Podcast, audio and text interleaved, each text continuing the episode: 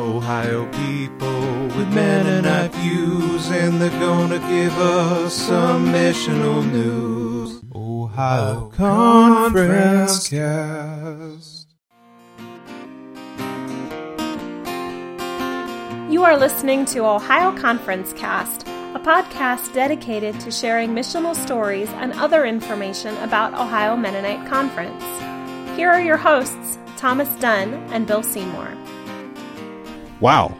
That music was awesome. That was. Thank you, Lucas Johnson, in, I don't know, somewhere way east of here, about 9,000 miles, or Pennsylvania. In, yeah, someplace in PA with a dog. Yeah, with a dog on a leash. But And apparently a little music studio. yeah, but now we got to step our game up if we have a real. We have our own jingle. I feel almost official.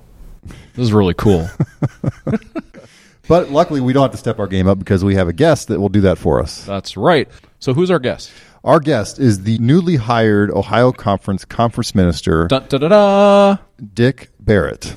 We are sitting down with Dick Barrett right after MDT has met and MDT approved Dick, after leadership team approved Dick, after the search committee approved Dick. So he's all approved. So thank you and welcome aboard. It's great to be here. So who are you? Who am I? Yeah, I've seen you around at ACA before, so I, I, I knew when the name was given, I knew put knew how to put a face to it. I come from Oak Grove Mennonite Church in West Liberty, and uh, I come from a pa- past that uh, is probably as non-traditional Mennonite as you can find. I uh, grew up Catholic, and I experienced a divorce in my past, and I was a police officer in New York for 20 years before experiencing my conversion experience when I was about 40 years old in a Mennonite church uh, just outside of Buffalo. Wow. And uh, Wow. after my conversion experience, I uh, felt a call to ministry. And uh, after doing some seminary work and some training in New York, uh, my first calling was to the pastorate at uh, associate pastor at Oak Grove Mennonite in West Liberty. So how long have you been in Oak Grove? Uh, 16 years. 16 years. Cool. So wait a minute. So the Catholics have a Mennonite pope, and now Ohio Conference has a Catholic conference minister. Well, how no that works? stretches there. No yeah. stretches at all. Yeah. Yeah. well, that was a very good summary of about forty years of your life. Yes, Uh, Yeah. so yes, that- and uh, I've gotten good at uh, trying to keep it short, and, uh, but to recognize that God has been at work in in all those years. Yeah. And, uh, yeah. Tell us a little bit more about the conversion experience you mentioned there. Let's start there.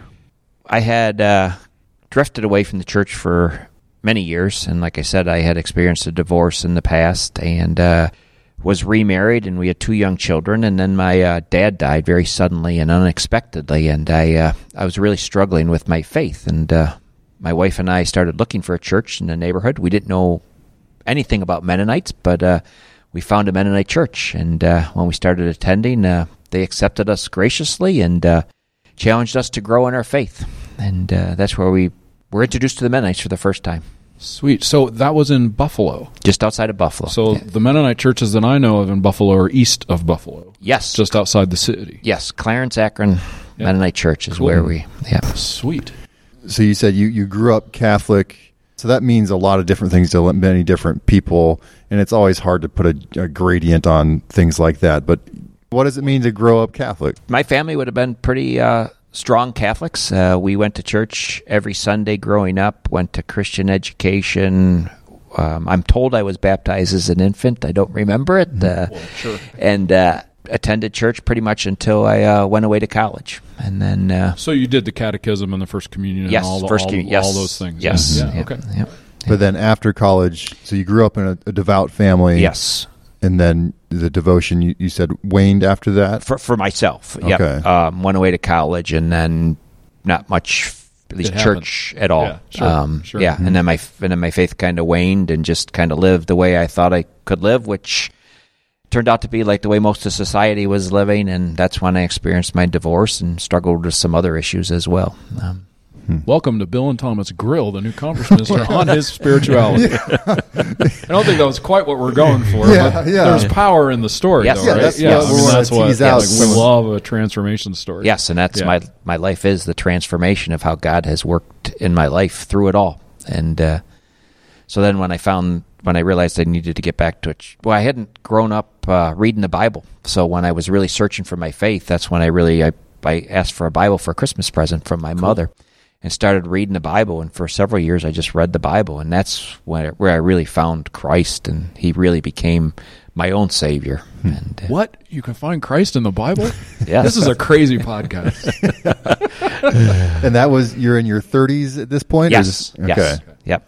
And then you you found your way into a Mennonite church. Yes, and then we realized well we needed to find another church, and we really weren't sure what church to go to, and so we started exploring churches in our community, and we found the Mennonite church, and they seemed to uh, accept us for where we were at. And what really appealed to me was just how they all brought their Bible to church, and how they really tried to live out their life not just on Sundays, but every day of the week. And I like the emphasis on discipleship. yeah, cool. I visited that church once on vacation because my wife is from south of Buffalo, and I don't really remember much other than kind of what the building looked like. But it's it's just really cool that you found that welcoming and grace and and Jesus right in that place. So you lived east of Buffalo It, it, because that would have that's been out in the middle of nowhere. Yes, that, would have been church. that would have been the community Yeah, that we okay. lived in at All the right. time, and my wife had grown up in that community. Oh, so, okay, cool. yeah, yeah. And and and then so you you said that was your conversion. You were baptized there, Yep. rebaptized, Yep, yep, baptized. and then a call to ministry came, or baptized, and then uh, the pastor that had accepted us and welcomed us into the church a couple years after that uh, felt called to go to uh, Colorado. We went for a couple years without a pastor, and it was actually a growth experience for the congregation. Uh, a lot of people were called to step up, and that's kind of when I got more involved in doing things. I was asked to if I would try preaching, and so once a month I preached, and I did some visitations and taught some Sunday school classes, and uh, that's when I started to experience my call to ministry. for the future of Ohio Conference, anything that you've learned in your journey that you know helps us in Ohio Conference.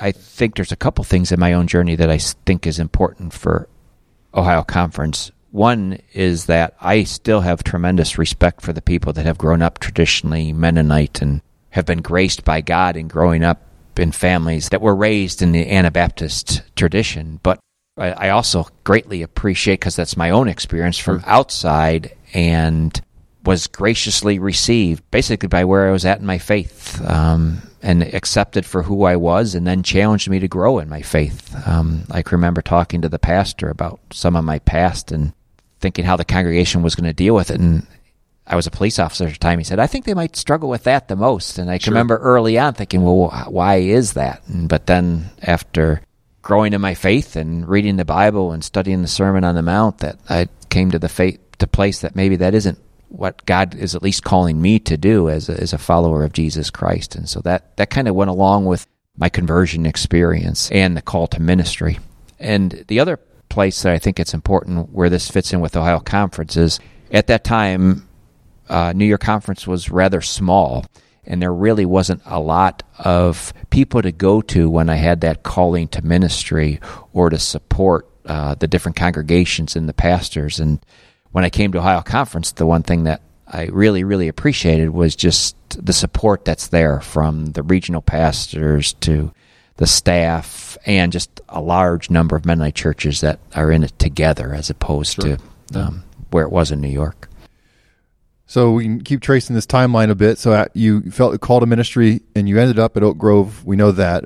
Was there some education in between there, or was Oak Grove your first call? And you No, you had- so uh, I we had four children, and I couldn't pick up and go to seminary, and so when I was looking at different seminaries, uh, the only seminary that was around me was a Catholic seminary, and uh, I had a Baptist pastor that asked me, "Hey, have you ever thought about going to a seminary?" And I said, "Well, I said there's not a Mennonite seminary around us." And he said, "Well." I would challenge you to maybe search out the Catholic seminary. They're rather ecumenical these days, and uh, you might want to talk to them about what they might be able to offer you. And so when I did sit down and talk to them, they offered me my basic Bible classes and some theology, but most of it they allowed me to go through uh, Eastern Mennonite Seminary, and I did that through distance learning through Eastern Mennonite Seminary. And I got my degree in uh, pastoral ministry. okay, and that happened before while you were in New York. Yes. Before you came Yes. to Yes. And Grove, then my first, I found uh, Oak Grove on the uh, uh, Eastern Mennonite website, churches that were looking for uh, pastors, and they Oh, were. And what appealed to me at that time was they were looking for an associate pastor, Right. and so I was Oak Grove's first full time associate pastor, Nice. and I came in uh, 2003. What are your hopes and dreams for Ohio Conference? Oh, that's a uh, hopes and dreams for Ohio Conference. Um, I, I, my hopes and dreams are for that we continue on the path that we seem to have been on the last three or four years, uh, especially on the gathered and the focus on the gathered and sent.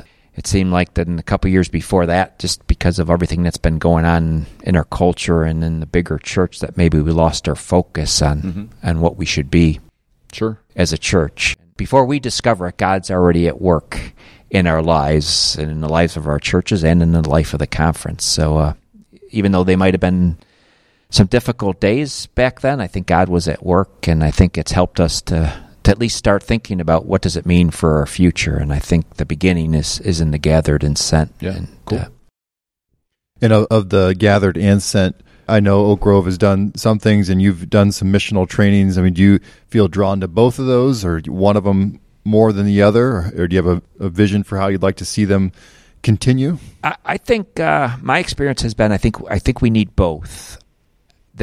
They're almost like two wings of an airplane, and the airplane won't fly if if you're missing uh, one of those wings. And so, I think we are a sent people that God calls all of us to be missionaries. Um, first in our own setting, so in the area around our own churches, we're called to be missionaries. But the gathered piece is also important, and uh, He calls us as His people. So. Um, we need both and i think that relationships are important and especially in the difficult times and when there's conflict and uh, when we disagree with one another uh, it's the gathered piece that that grounds us um, but then we can also get too inner focused on ourselves too and uh, I like the metaphor of the two wings on an airplane. How how how did that how has that worked out at Oak Grove over the past years?